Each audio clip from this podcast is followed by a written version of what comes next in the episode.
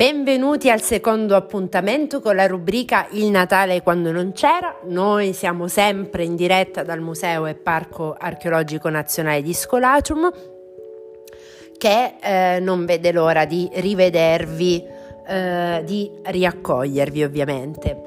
Eh, come accennavamo durante l'ultimo podcast, il primo in realtà, oggi parleremo di una festività romana molto particolare.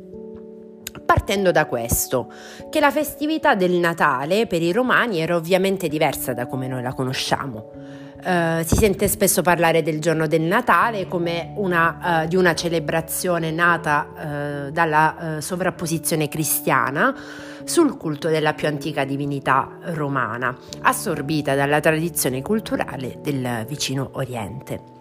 Un culto che aveva come emblema quel Mitra, ben conosciuto per i luoghi iniziatici e per la relazione con l'astro celeste per antonomasia, il Sole.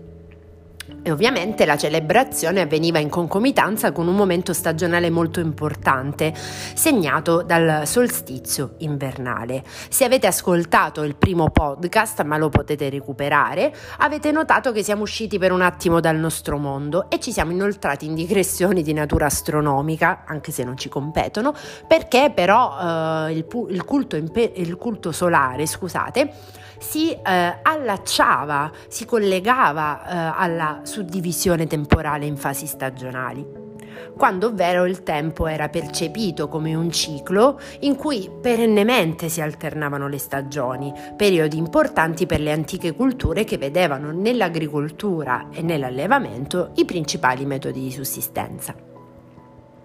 Ma prima del forestiero Mitra, di cui poi parleremo ovviamente, vi era un'altra entità a cui questi popoli si appellavano, Ausil come lo chiamavano i Sabini oppure Usil per gli Etruschi, e parte del Natale latino e romano era dedicato proprio a questo nome tutelare. Ma scopriamo come si svolgeva questo Dies Natalis antico. Innanzitutto si articolava in due fasi, legate al culto di divinità importantissime di provenienza italica. Saturno, signore e padre degli dei, che ben presto venne detronizzato da Giove, capitava, insomma può capitare, e Sol, personificazione di quell'astro solare così importante, anzi fondamentale per la vita agreste e in realtà per la vita in generale. Possiamo sintetizzare le celebrazioni in queste due, in queste due divinità, partendo oggi, come vi accennavamo, dai Saturnalia. I Saturnalia erano le feste legate alla figura del dio Saturno ed erano celebrate di solito tra il diciassette, il ventitré e il ventiquattro dicembre.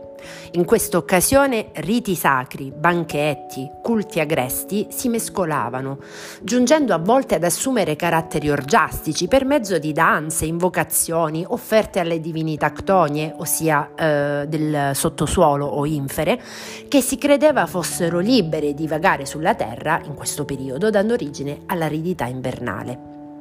Per placarle si offrivano doni, si facevano libagioni, si cantava e danzava in modo quasi sfrenato per inneggiare alla forza della vita. Si tratta di un chiaro esempio di culti e credenze di tipo contadino, pastorale, agreste, per le quali le stagioni La stagione invernale rappresentava un momento di buia transizione, una fase temporale e climatica della, nella ciclicità della vita, sì, ma effettivamente avversa. Nella seconda metà di dicembre, quindi, i romani facevano questa festa pazzesca. Um, per farvi comprendere che, di che tipo di festa si trattasse, era una sorta di folle carnevale in cui gli schiavi diventavano temporaneamente liberi, i lacci di lana, simbolo dell'asservimento, erano sciolti e dunque l'ordine sociale veniva, sos- veniva sospeso, era sovvertito per tutta la durata del periodo festivo. I padroni quindi servivano cibo ai servi, tutto all'incontrario, e eh, inoltre era concesso il gioco d'azzardo, solitamente ovviamente vietatissimo, anche se non mancavano le bischette clandestine, diciamolo subito. In questo periodo dell'anno però, durante questa eh, festività, era appunto consentito. Durante i Saturnalia si eleggeva un princeps che impersonava Saturno oppure Plutone, in ogni caso divinità che avevano a che fare con il mondo dei morti e al tempo stesso con i raccolti.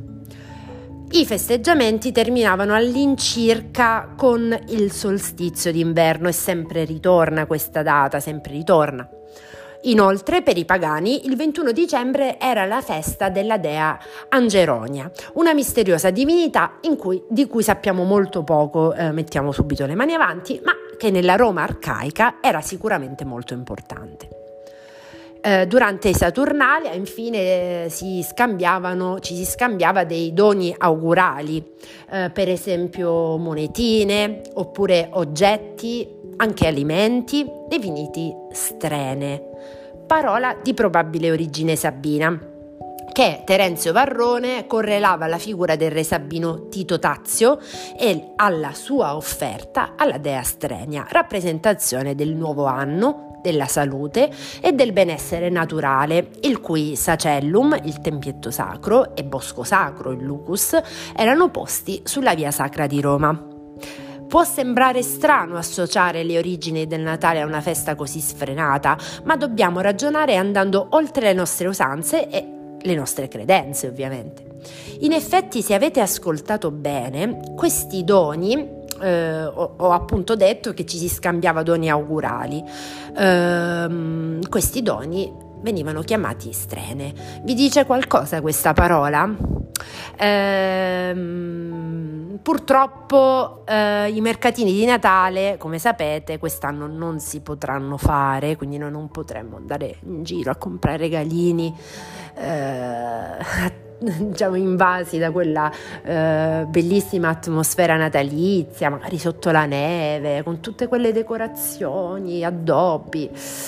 E questa emergenza sanitaria, insomma, quest'anno ci costringe a vivere una festività diversa e eh, eh, pazienza, ci adatteremo. Ma questa parola latina, strene, la usiamo ancora anche noi. L'avete sentito mai? Eh, avete, li avete sentiti mai chiamare mercatini delle strenne? Ecco, appunto, l'usanza di scambiarci i doni natalizi potrebbe discendere proprio dalla tradizione dell'antica Roma, che prevedeva lo scambio di doni augurali durante i Saturnalia, che precedevano appunto il giorno del Sol Invictus, la data, diciamo, in cui si celebrava il Sol Invictus. Di questo però parleremo nel prossimo appuntamento, quindi incontreremo e conosceremo, eh, per chi ovviamente ancora non ha eh, il piacere, eh, i riti celebrati in onore del dio Sole. A presto!